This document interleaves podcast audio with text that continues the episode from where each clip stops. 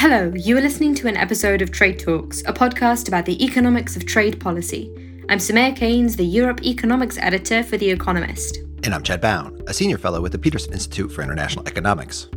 This episode is about global Britain. June 23rd will mark five years since Britain voted to leave the European Union, whatever that meant. Brexiteers promised a, bonfire of red tape, seamless trade with the EU, as well as amazing new trade deals opening up the rest of the world's markets to Britain's exports. In this episode, uh, we wanted an update on how global Britain is going. We're recording this on Wednesday, June 16th. We don't know yet what's happening with Airbus and Boeing for the UK, so, so we're not going to talk about that.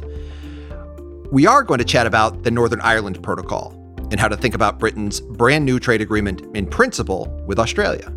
Though, again, as we record this, we haven't yet seen the text.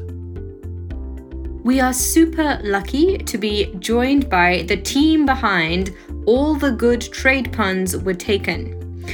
Dmitry Grozoubinski is the executive director of the Geneva Trade Platform and everyone's favourite former Australian trade negotiator, Anna Isaac is the UK trade and economics correspondent at Politico Europe and scoop hunter extraordinaire. And Sam Lowe is everyone's favourite tradey think tanky person at the Centre for European Reform. You can find these three explaining trade every other Monday at 7:30 p.m. British summertime on Twitch. It's called All the Good Trade Puns Were Taken, in case that wasn't absolutely clear. Okay, I am with team. All the good trade puns were taken. Hello. Hey. Hello. Hi. Sam is obviously the least thrilled to be here. Most most thrilled. Yeah, sure. Okay. Um, so let's talk about Northern Ireland.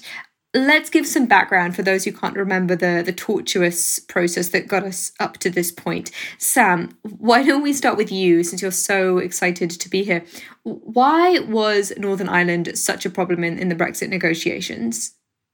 So the reason Northern Ireland uh, became such a big issue in the negotiations is that the UK chose to leave the EU and then decided to leave the EU's uh, single market and customs territory. And as a result, there was a need to put a border somewhere. So a decision was taken over the course of the UK negotiating its exit from the European Union to leave Northern Ireland in the EU's customs and regulatory territory so as to avoid the need for a land border, but in the process creating a customs and regulatory border within the UK between Great Britain and Northern Ireland. And this has become a source of continued tension, uh, and it's something we're still trying to work out to this day. So basically, Northern Ireland is in the EU single market for the purposes of trade in goods. And that means there's no border between Northern Ireland and the Republic of Ireland. But there has to be a border somewhere. And so that went in between Northern Ireland and the rest of the UK. So between Northern Ireland and England, Scotland, and Wales. So, Dmitry, why don't you explain what has been happening at the border as a result of this deal? Sure. So, the accommodation to try to make it feel as if Northern Ireland was simultaneously part of the United Kingdom and yet had as little friction as possible, a little noticeable separation from Ireland, the country, was to put this border in the Irish Sea. But that border is manned by UK officials applying EU rules. So, what UK officials have been doing uh, through a negotiation process with the EU initially to work out how this would work is effectively applying parts of the customs code and some of the checks that are required when you cross any EU border. And the way they've been trying to do that, the accommodation that's been reached, is that, for example, they look at whether a particular shipment is likely to stay within Northern Ireland, or it has risk of penetrating further into the single market, because of course there's no barrier. There is no border anymore once you're in Northern Ireland. You can theoretically just keep going all the way to Poland. So they try to assess the risk of whether something will make it into the single market. And if it does, then they treat it according to the rules of the customs code. And if it doesn't, they significantly expedite it. In practice, and perhaps unsurprisingly, uh, the European Union and the United Kingdom have some pretty sharp disagreements about what constitutes an acceptable level of risk to make it into the single market. And so the EU has been pushing for a stricter set of checks than the UK would like. More, I suppose, more sharply, the nature of the trade across that previously non-existent border between the UK, uh, the rest of the UK and Northern Ireland is very different to trade across most other borders. So, for example, Northern Ireland supermarkets will stock from warehouses and distribution centers on the other side of this new border. So the kind of shipments that are moving are precisely the kind of shipments that are a nightmare to get across a border. Trucks with a hundred different kinds of things, fresh food, fresh and chilled meat. Okay, so what's happened here is that various products need to be checked before they, they go into Northern Ireland from the rest of the UK, but those checks are difficult. And the UK has decided on its own, and so without consulting with, with the EU, to extend the, the transition periods and lift some of the requirements of those checks. And the EU is looking at this and saying, hang on, you can't do this. This is a breach of the deal. So it's, it's important to say here that it's not like the UK wants no checks. They just want traders to face an easier process. Um, can I ask you, Anna, can you dive a bit deeper into one of the specific issues that has come up? There have been a lot of stories about the sausage wars. Uh, what what is going on there? So, sausage wars can be summed up as some very canny headline writing. Um, the issue arises because when the Northern Ireland Protocol was first put together, it came with some grace periods. And those grace periods were designed um, at three and six month intervals to allow for a short period of time for traders to adapt.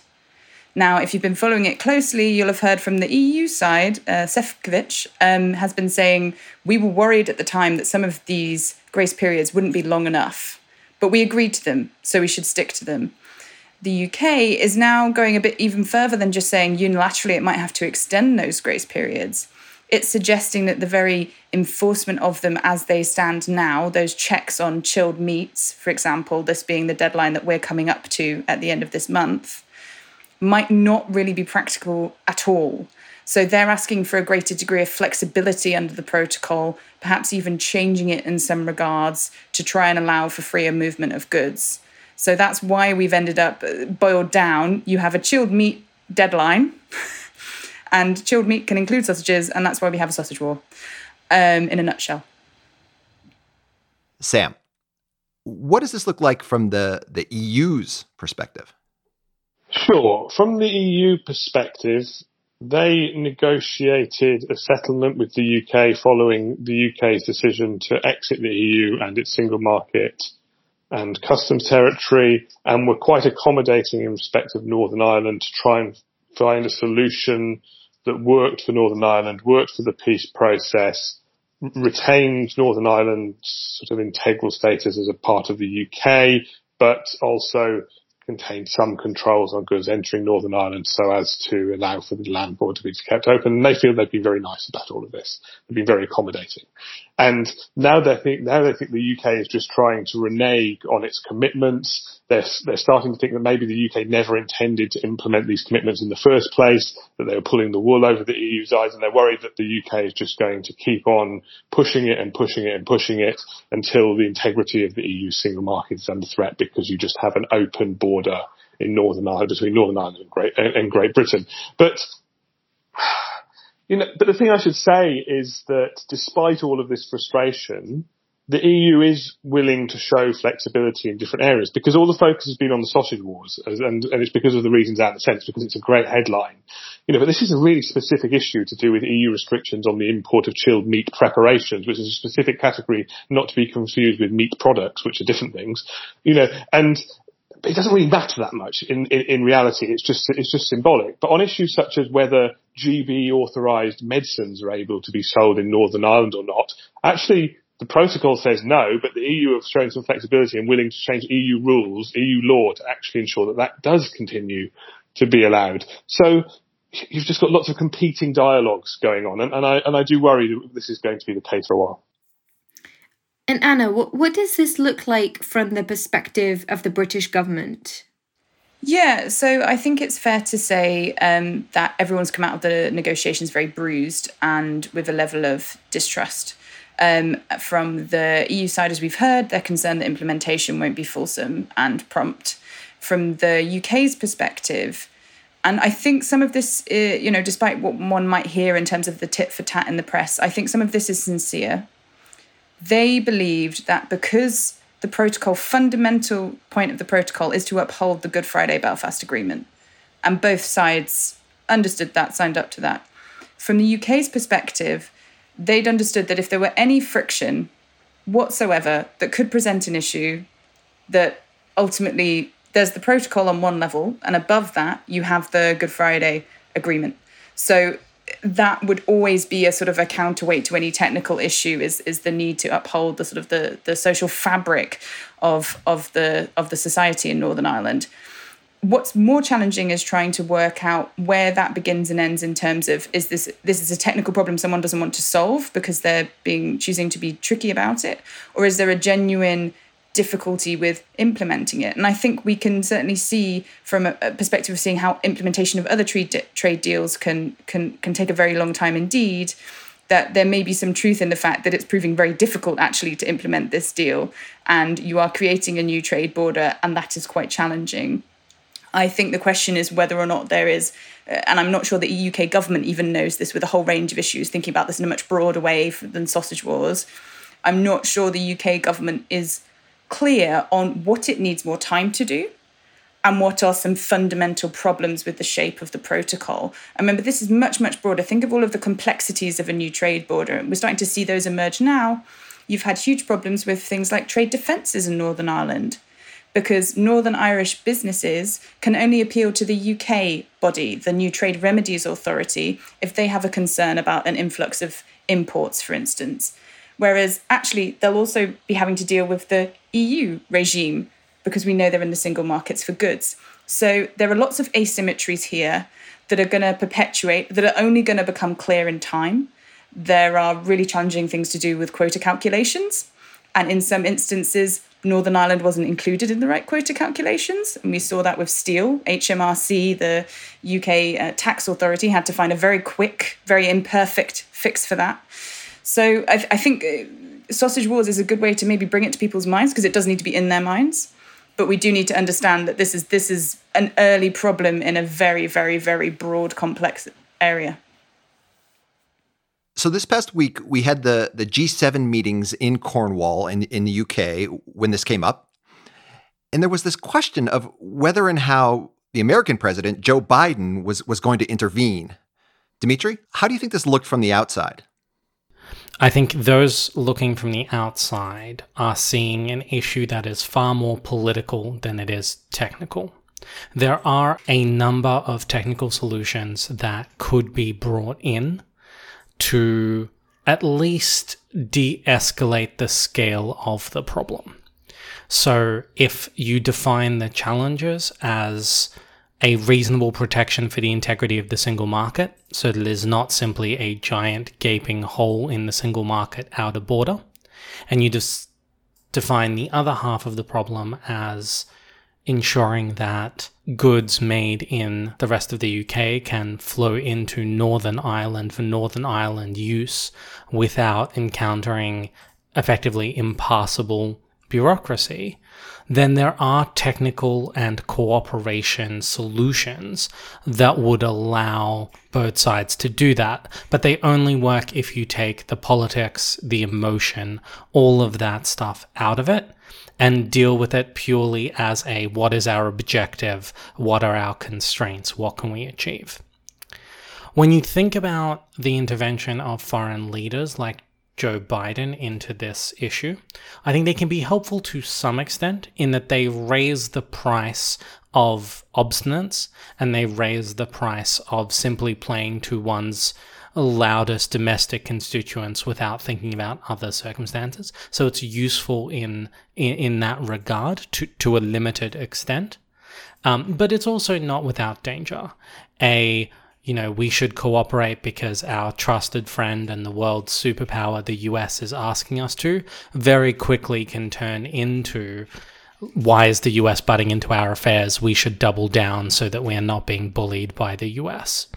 So, to an extent, there is some scope for foreign leaders to try to be helpful here by leaning into uh, pushing for a constructive narrative, pushing the both sides to come back to the table and be pragmatic. But ultimately, these are decisions that have to be made by the Boris Johnson government and by the Commission and the EU 27. And they have to get over these political imperatives both sides have to dig in, act tough, and be inflexible. And there's only so much that foreign leaders can do about that. Okay, so this is this is all very very complicated. But President Biden went in and he intervened. He had these candid discussions with British Prime Minister Boris Johnson, uh, stressing the need to preserve the Good Friday Agreement. That's the agreement that essentially set the peace between the different factions in in Northern Ireland, um, and no one wants that to break down, uh, which it which it very easily could. Sam, could you tell us about Biden's other more specific intervention? So the interesting thing about the Biden administration's intervention on the Northern Ireland Protocol is that he explicitly removed the US as an obstacle to the EU and UK finding solution. By which I mean, up until now, the US has had a slightly contradictory stance in that it, it, explicitly wants the UK and the EU to find a solution to Northern Ireland to make the protocol work. But in respect of its trade talks with the UK, it was encouraging divergence from EU standards, particularly on food hygiene, so the infamous chlorinated chicken, the hormone beef.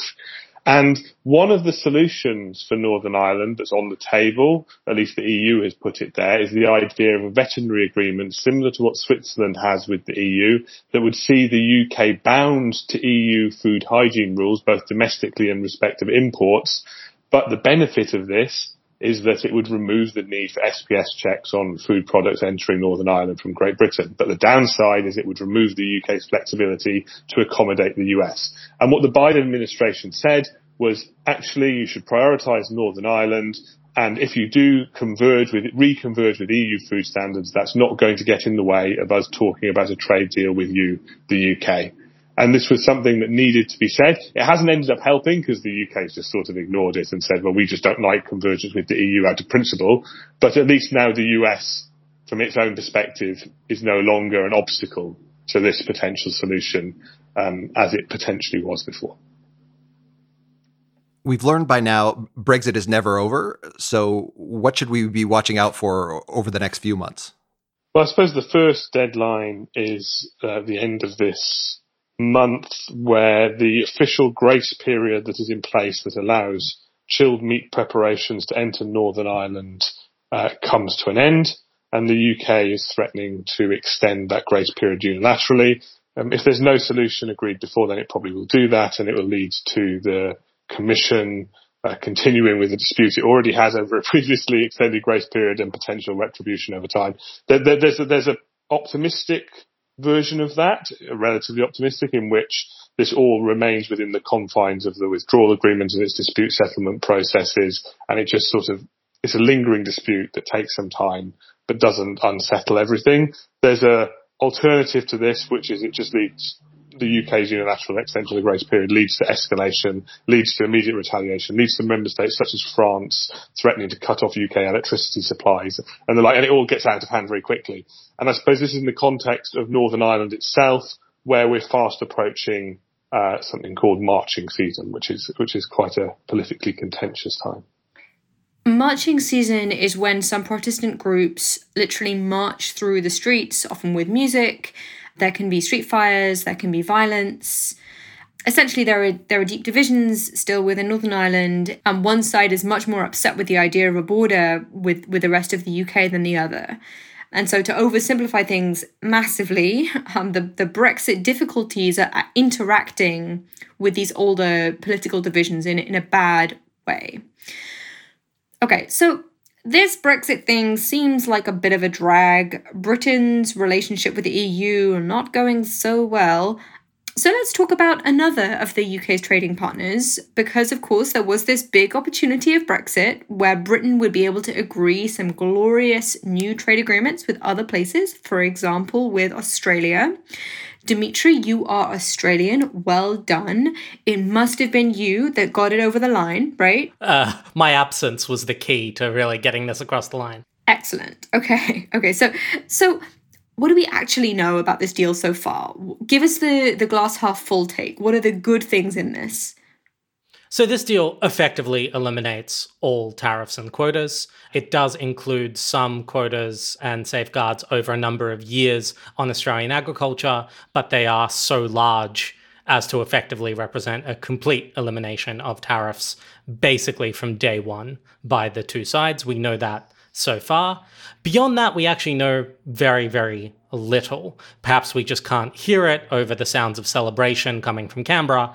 But so far, we know that it includes uh, a little bit of something on recognition of qualifications. Um, and a little bit of something uh, on the working holiday visa program for uh, young British people now I very much agree that young is under 35. That works for me very well. I hope, I look forward to that being expanded to 40 in a few years. This agreement will let them continue to stay in Australia for three years, working, uh, working, and without having to do six months of labour on an Australian rural property, which had been the rule before for the second year. So that's what we know. That's what we know about the deal uh, itself. We also know what the, the two sides are obviously talking it up. The UK government is simultaneously trying to run several messages. Uh, it is arguing that this will decrease prices for consumers while, in fact, not hurting any UK producers and doing very little. Uh, those are two fairly contradictory messages because, of course, if some if a free trade agreement, if the elimination of tariffs significantly reduces prices, then it hurts your producers. It's just a, a binary. The far more likely outcome is, of course, it'll do neither. Uh, Australia has lucrative markets in its own region. Australia has supply side constraints that stop it just producing twice as much agriculture just because the tariffs aren't there. Um, and Australia hasn't typically utilized even all of the quotas it has uh, into the UK now. So uh, in the UK, the debate is very, very passionate and fiery. Farmers are warning of an existential threat, and they're talking about the undermining of UK standards. Um, I think on this deal alone, most of the analysis so far says Australia is unlikely to wipe out Scotch, Welsh, English, or Northern Irish agriculture. And it's unlikely this deal actually erodes UK standards. But a lot, a lot of those of us watching from outside have kind of thought two steps ahead in the chess game, I guess, and said that once you've given Australia, a huge agricultural producer, effectively complete elimination of tariffs and quotas, how are you going to explain to other potential trading partners that might have might pose a bigger threat to your agricultural producers that they are not going to receive the same treatment. And here I am talking about the US, but I'm also talking about countries like Brazil, Argentina. Sam, what do you think? If the UK couldn't do a trade agreement with Australia, it was going to struggle to do one with anyone. So it sort of tells us on, it tells us something about the UK's global Britain agenda. It tells us that the UK was certainly in a hurry to get it done quickly and that we'd agreed to duty and quota free trade, something the Australians certainly were expecting. And it tells us that the UK is really hoping to get CPTPP done because it's getting people on side who are already part of the membership. But it doesn't necessarily tell us that the UK is then going to go on a strike trade agreements with Australia, uh, with India, with the US, with Mercosur, because those are much bigger economies with much more difficult and more challenging issues uh, to deal with. So anyone who's expressing too strong an opinion on this is probably overstating things. My view is fine, good. I don't see it being a, a, being a sort of a bad thing. I think it's probably a net positive, and uh, we should just treat it as that and, and, and calm down a little bit. Anna, when we finally do get the text, what are you going to be looking out for? What big questions will you have? Yeah, so I'll have a couple, um, and as ever with these texts, you're only so good at reading them as um, you are at talking to the officials that put them together in terms of working out what's a win, what's not a win, because you need to match it up against what people were asking for and what they got. And I think the age 35 is really interesting that we've been discussing. I have heard from numerous sources that the uh, age being asked for was 40. So I think that's an interesting point to consider when you think about okay, Australia will be absolutely thrilled with what it achieved in agriculture in this deal. Irrespective of whether or not in reality those those quotas would ever be filled, it's about achieving market access, and they've achieved phenomenal market access. The UK, on the other hand, hasn't quite achieved what it was hoping to in terms of 40. So rather than it getting an unpre- you know, a relatively unprecedented offer in terms of the age for that working arrangement, it's had something that is comparable with what some other trading partners have. So I think in in that regard, there's a lot more to come out here. What I'll also be looking for on services, how does this measure up to other state of the art services deal like Singapore, Australia? Are we going to go beyond that in terms of services market access?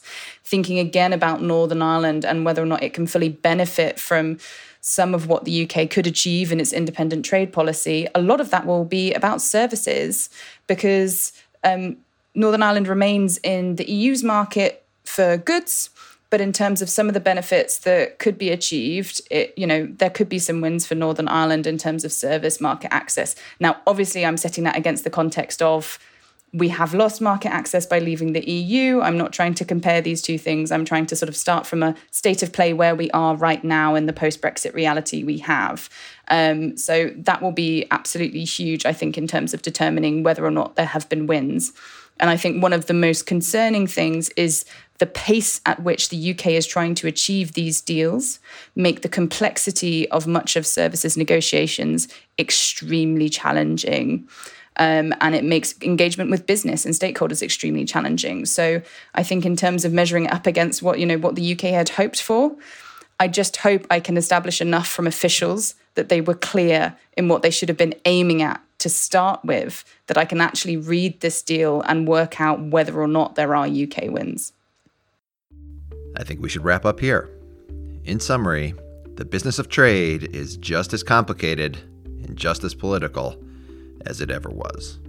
And a huge thanks to Dmitry Grozoubinski, Anna Isaac, and Sam Lowe.